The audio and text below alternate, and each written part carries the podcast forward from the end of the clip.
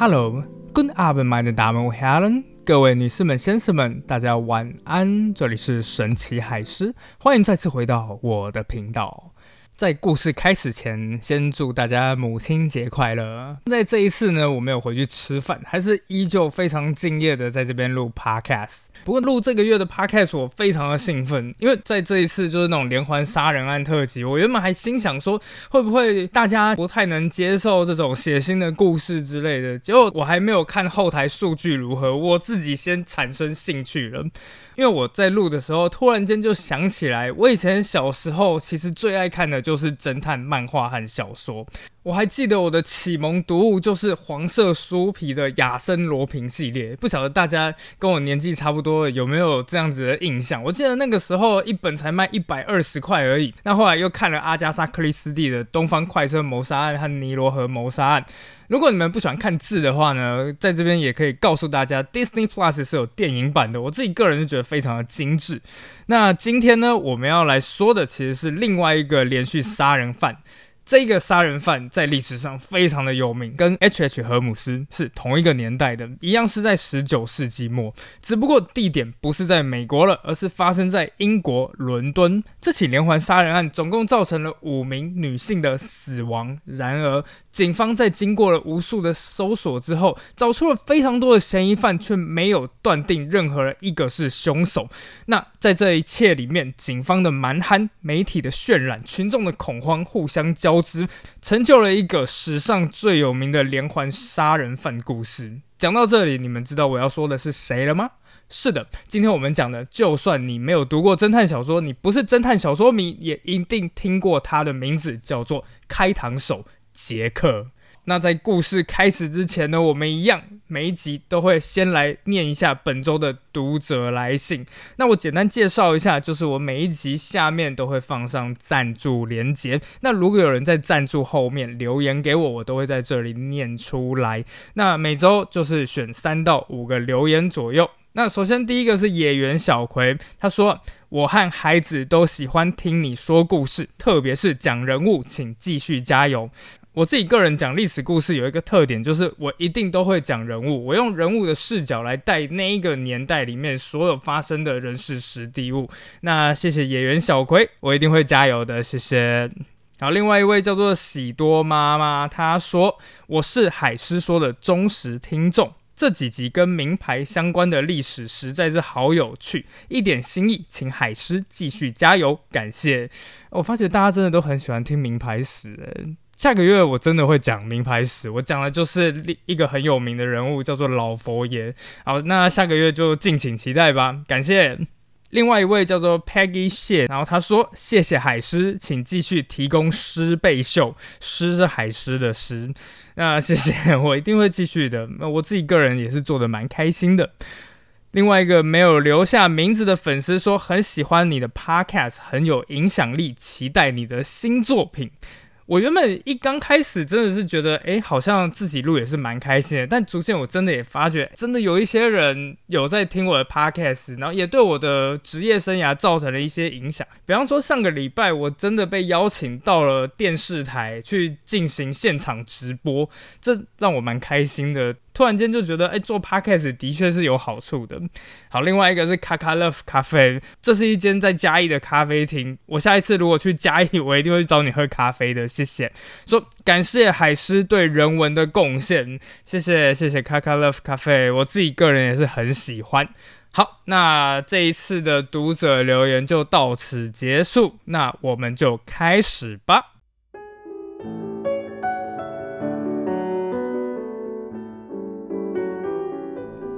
首先呢，故事是发生在十九世纪的英国，叫做维多利亚时代。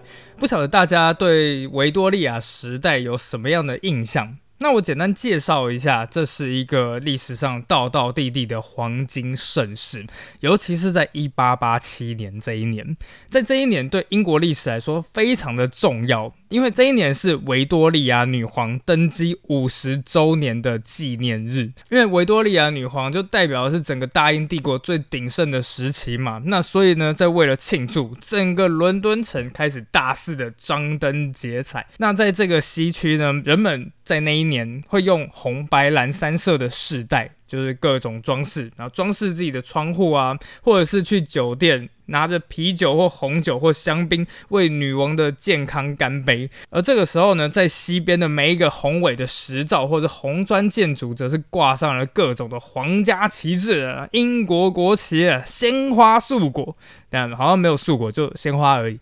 总而言之啊，就是整个城市热闹非凡。等到了晚上时，整个伦敦的市民呢，则纷纷的聚集到了市中心，因为此时啊皇家马车已经缓缓的经过了。每一个人都不断的踮起脚尖，就只求哎，我能瞥到一眼皇家马车上面那些公主，这些公主头上还有脖子上戴着的钻石首饰和王冠，听起来不觉得超级有既视感吗？你好像上个礼拜才看过这一幕，对，就很像是查尔斯登基，有没有？不过呢，这就是西区的日常，那有就有钱的那一块。不过呢，一旦当你越过了那个中线点，一个叫做 Trafaga。特拉法加广场来到了伦敦的东区，这整个世界就变得完全不一样了，因为他当年真的就是一个贫民窟。事实上，在十九世纪末期啊，英国的经济已经开始逐渐的凋零了。在一八八七年那一年，刚好就是艳阳高照。艳阳高照，对西区的贵族来讲非常的开心，因为他们能尽情的享受日光浴。但问题是，当你到东边比较贫困的地方，甚至到农村地方的时候呢，太过强烈的阳光，还有太少的雨水，就导致了农作物开始欠收。所以啊，农村里面的田地逐渐的干涸了，越来越多的农民开始涌入了城市，结果导致城市的失业人口整个人满为患，全部都聚集在伦敦东西区中间的一个。广场就是我刚刚说的叫特拉法加特拉法加广场上面，那那个时候的广场呢，到处都挤满了虽然一辈子勤勤恳恳努力向上，但是最后却落得无家可归的人。其中有一位装玻璃的工人，当时已经失业了。失业一天不要紧，失业两天不要紧，但重点是他已经失业了十二个月了，而这位工人呢，此时已经在广场上露宿了整整三十三天。他只是想要找到一份工作，不过却看起来像是一辈子都不会实现的梦。那在这个广场旁边呢，有另外一位妇女，她带了一个小孩子。这个妇女原本也不是一个下层阶级，事实上她嫁给了一名军人，在当年大英帝国的军人社会地位是很崇高的。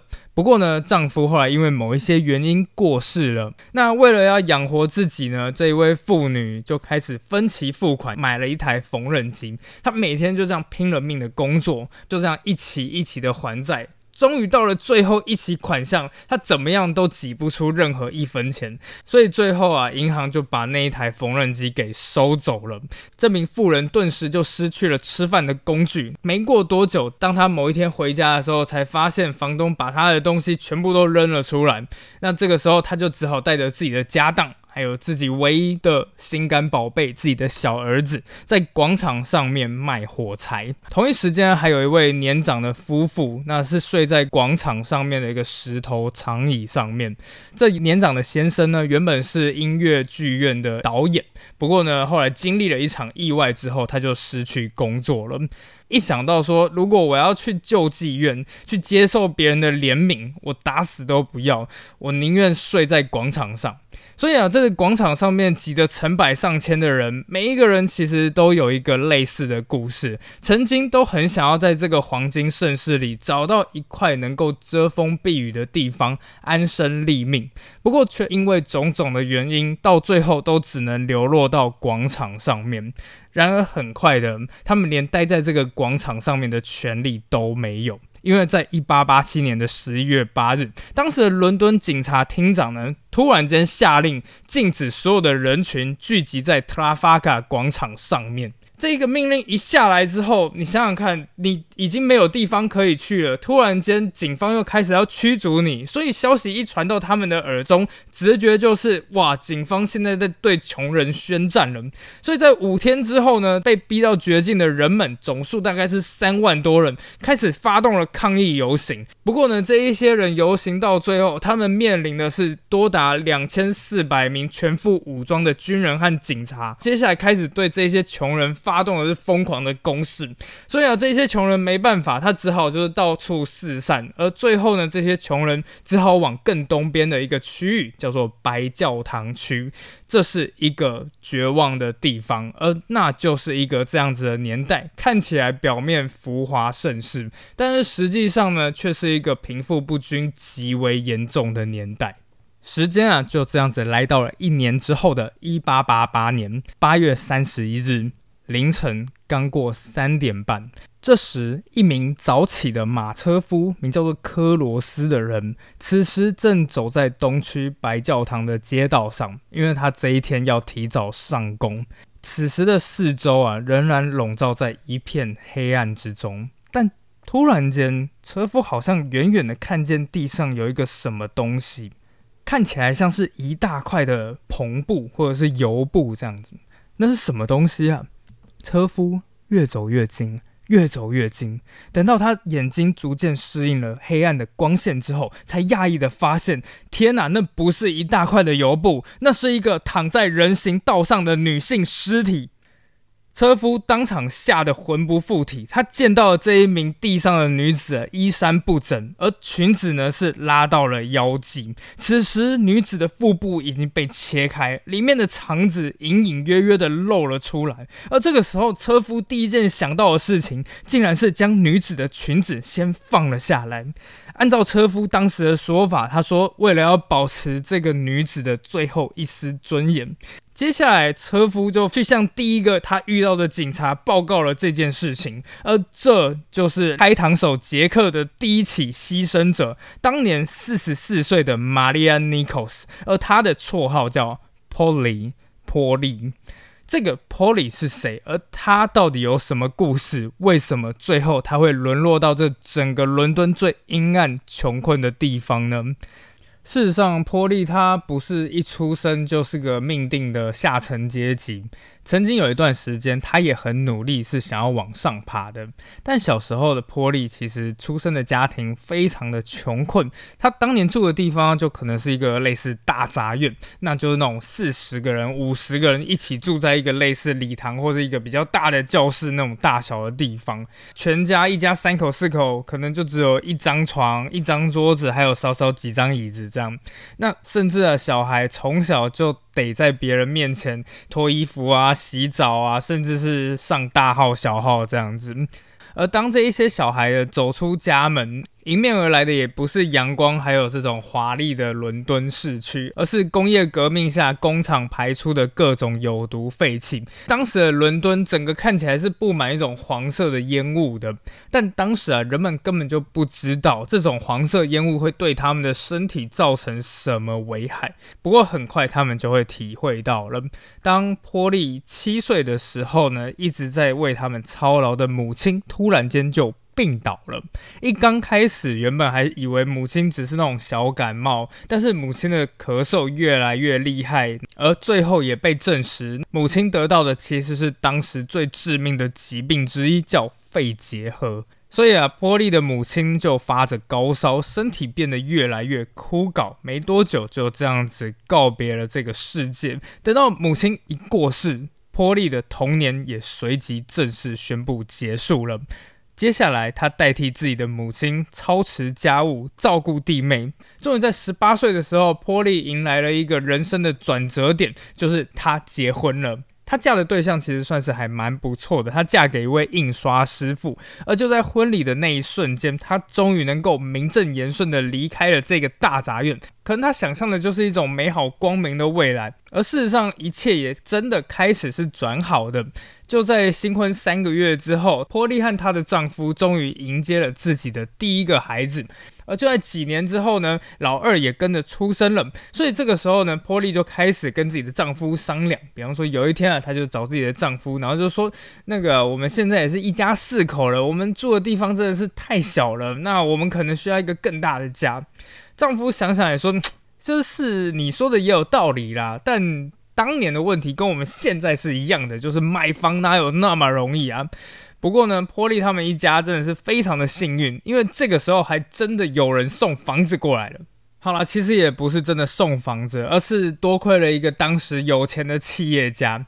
那位企业家呢，他是一个美国人。那基于某一些原因，他决定说要用自己的力量去解决伦敦劳工的困境。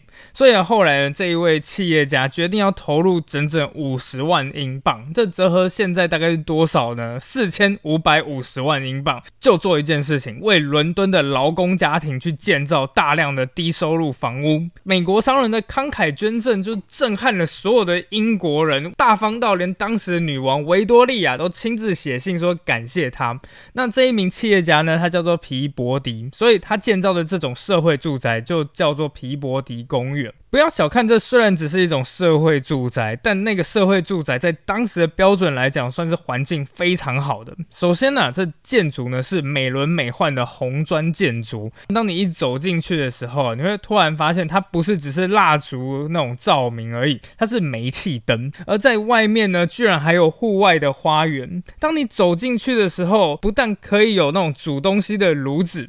烤箱、热水的水壶，更震撼的事情是在十九世纪，他们竟然还有自己的洗澡间和厕所。不过，当然你要住进去也不是那么容易的，因为这一名有钱的企业家也开出了一个条件，他希望自己的这一个公寓变成了一种社会实验，要告诉大家说，其实这一些穷人他们只是时运不济而已。事实上，只要人们拥有道德，还有勤勤勉勉的工作，他们一样能为自己谋求一个美好的未来。所以他开出的条件说，能够入住的人应该是穷人，但是这些穷人必须要具有美德，而且还是个对社会有贡献的人。很显然就是像海狮这样子的。好，没有了。后来啊，在经过层层筛选以后呢，波利和自己的家人终于非常幸运的获选了。这个时候啊，一家四口快乐的搬进了这一个房子里面。此时的波利看起来终于能够获得幸福。然而没过几年，问题就整个爆发出来了。那这个问题是什么呢？根据后来媒体的报道，是因为波利他开始酗酒了。不过他也不是无缘无故酗酒的，因为我后来找到了这些资料，根据波利他父亲的证词，整件事情的起因其实是波利的丈夫开始疑似有了外遇。事实上，丈夫外遇的对象呢，是一位蓝眼睛、卷发，然后长得非常漂亮的女子。大家想想看，波利那时候的状态啊。此时的她就生了老大嘛，生了老二。但在过了几年之后，你知道她有几个小孩吗？五个。每天啊，丈夫一出门就只剩下波利在这个两房一厅、总共三间房间的空间里面啊，一打五。此时的波利可能还遭受了严重的产后抑郁症。后来越来越大的家庭，越来越挤的房间，越来越沉重的经济压力，最后再加上丈夫的这个外遇疑云，终于成为了压垮波利的最后一根稻草。她只能靠喝酒来平息自己对丈夫还有生活的不满啊。没过多久啊，夫妻间就开始吵架了，最后越吵越凶，甚至到最后呢，连邻居都可以听见两夫妻爆发出的那种巨大的争吵声。很快，时间来到了一八八零年，此时啊，这夫妻两人终于再也受不了了。当时不晓得发生了什么事情，有可能是一。波利是被丈夫赶出家门的，二有可能是自己负气离家出走。总之，波利就离开了这个皮博迪公寓的大门，抛下了他所熟知的生活，他再也没有回来过。我自己个人猜测啦，其实。波利比较有可能是被赶出家门的，为什么呢？因为在之后，法官就判丈夫说，你必须要每个礼拜支付波利五先令的赡养费。这个时候，我就突然间就很好奇啦，五先令大概折合现在是多少呢？关于这个问题，我查了超级久，你知道吗？在当时，英国主要的货币是有三种的，第一种就是我们大家都知道叫英镑，英镑下面叫做先令薛令。然后还有另外一种叫做便士 （penny）。好，那你就会想说，诶，如果一磅是一块钱，那一先令就是一角嘛，嗯，很简单。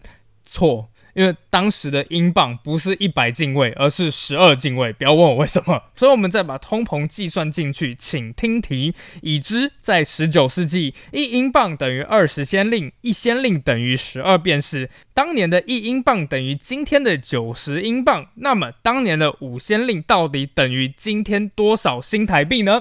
哦，关于这个问题，我直接上网看了，大概就是一千多的新台币。对我也懒得算。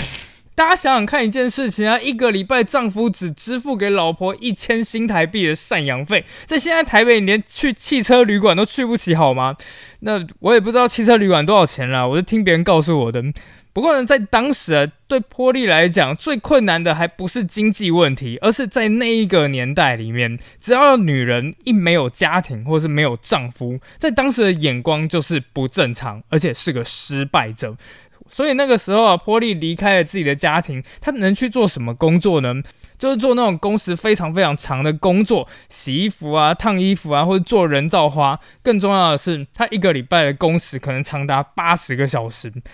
波利此时已经万分痛苦了，所以当然就会去找另外一个可以陪伴他的人。这其实算是蛮合理的一件事情。但万万没有想到，很快的波利的前夫就知道了这件事情，然后他直接就去法院去控告波利说：“哦，你未经许可，你就犯下了通奸罪。”而最后法官看一看，嗯，没错，好，那你这个前夫呢，你就不用再付赡养费了。此时的波利已经失去了最后一点的保障。看到这里，你有没有发现一件事情？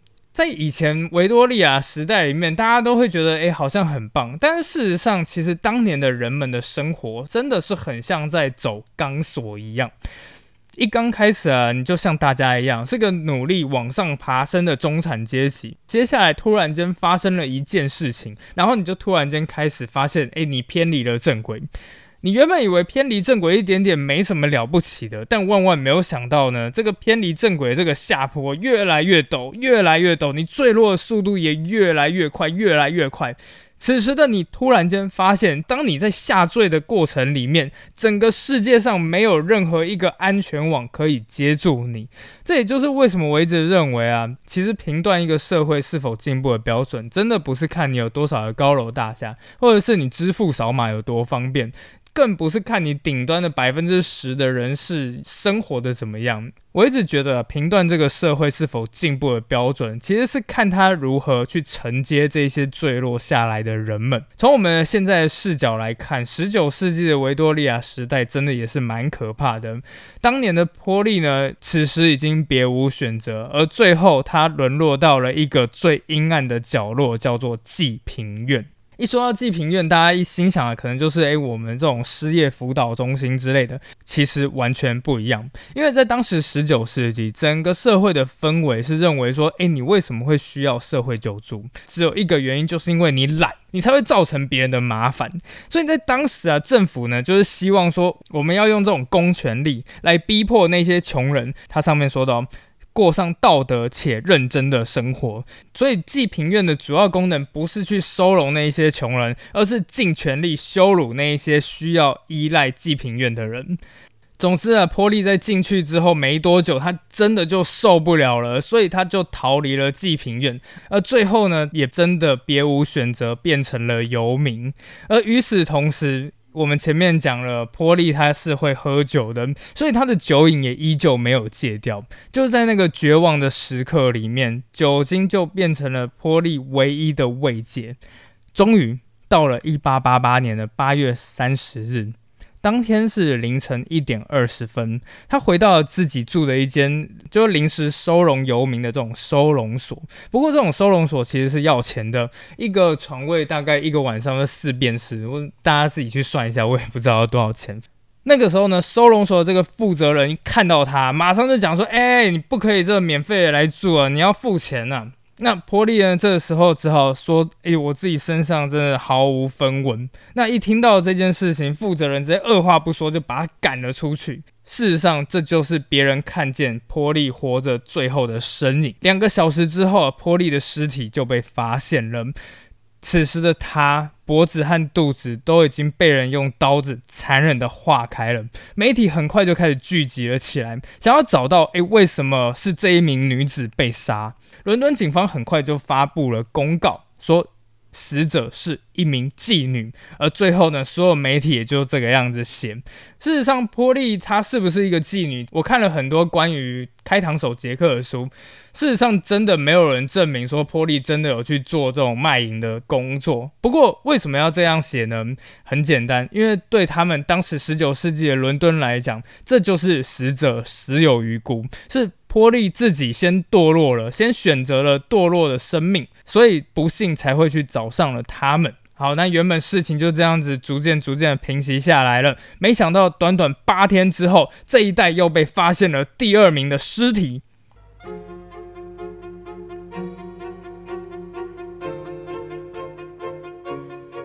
事实上，这次的死者他是四十七岁。名字叫做安妮·查普曼，那我们就叫她安妮。在这一连串的凶杀案里面呢，安妮的死法是最惨的。那接下来几秒，如果有人不喜欢的话，就快转一下。她被发现的时候呢，同样也是被割开了喉咙，那刀子割得非常的深，几乎就是要把她头砍掉了。接下来他的肚子也被剖开了，那肠子被人家挖出来，挂在死者的右肩膀上。不过最令人疑惑的事情是。这第二名死者叫做安妮的人，他到底是怎么沦落到这个最贫困的白教堂区的？因为第一位的牺牲者波利，他是真的出身下层阶级，但安妮不一样。事实上呢，安妮的生长环境，他距离最高等级的贵族，甚至英国王室都非常的接近。一八四零年时，安妮查普曼出生在伦敦附近的温莎。那这安妮的全家总共一家八口人，人非常的多，除了爸爸妈妈以外，就是六个兄弟姐妹，而安妮也是最大的姐姐。事实上，安妮的家庭还不错，因为她的父亲是在贵族的家庭里面担任佣人，所以对安妮来说，她一直都是看着那个贵族的世界长大的。小时候的安妮常常可以看见这种坐着四轮马车的绅士淑女，所以安妮从小就被教导说，你要以父亲的职业为荣，那你的举止呢也是要合宜的，就是要非常的高贵，非常的优雅，你要懂礼貌。所以啊，安妮的成长历程看起来其实是简单而温馨的。然而，就当她十四岁时，一件恐怖的事情发生了。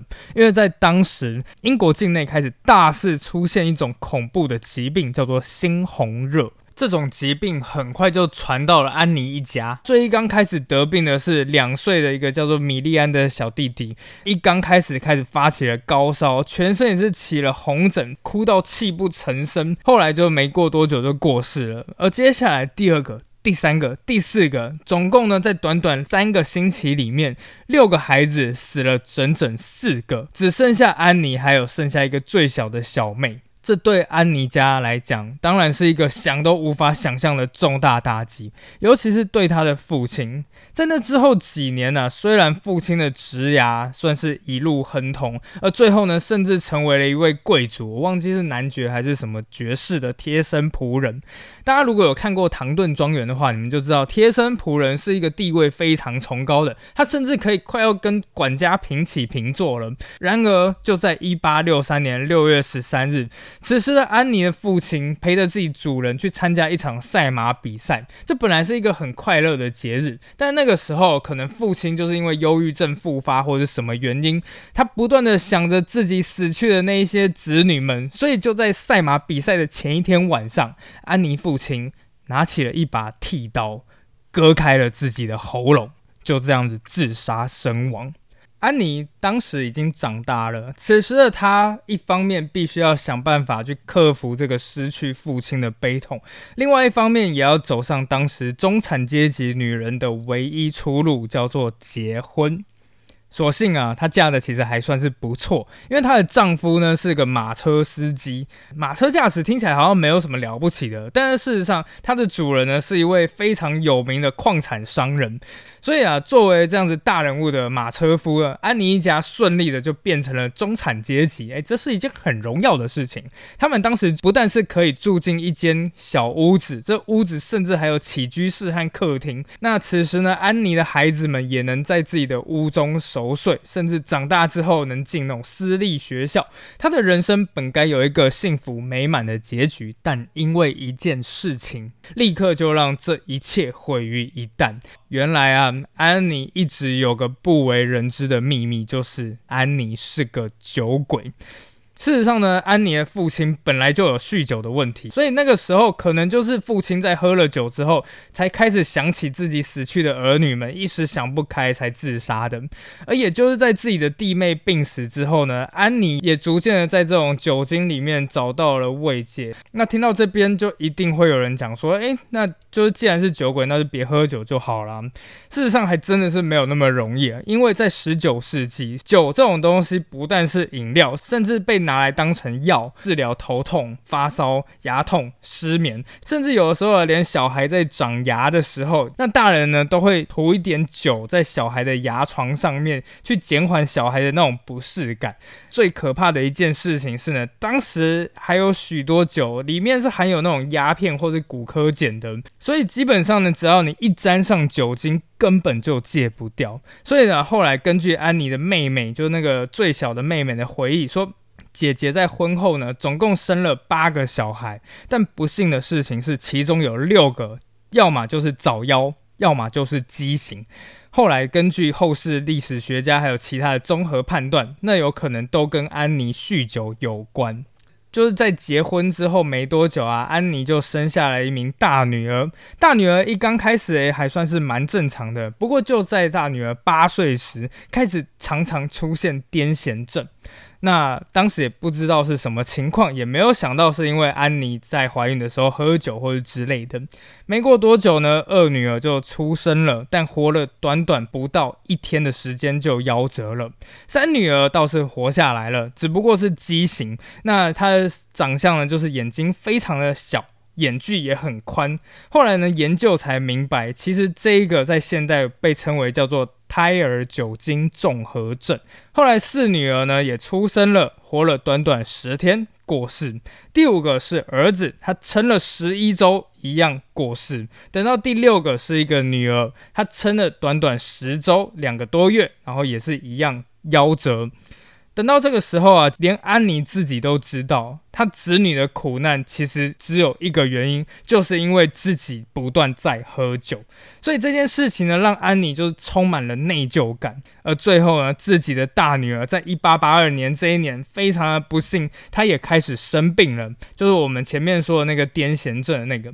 但不幸的事情是，这个大女儿这一次的症状跟当年夺走自己弟妹的猩红热，她的症状是非常相似的。首先刚开始不断的发烧，后来又起。起了红疹，而最后呢，甚至也夺走了大女儿的命。在见证自己大女儿的过世之后，安妮终于崩溃了。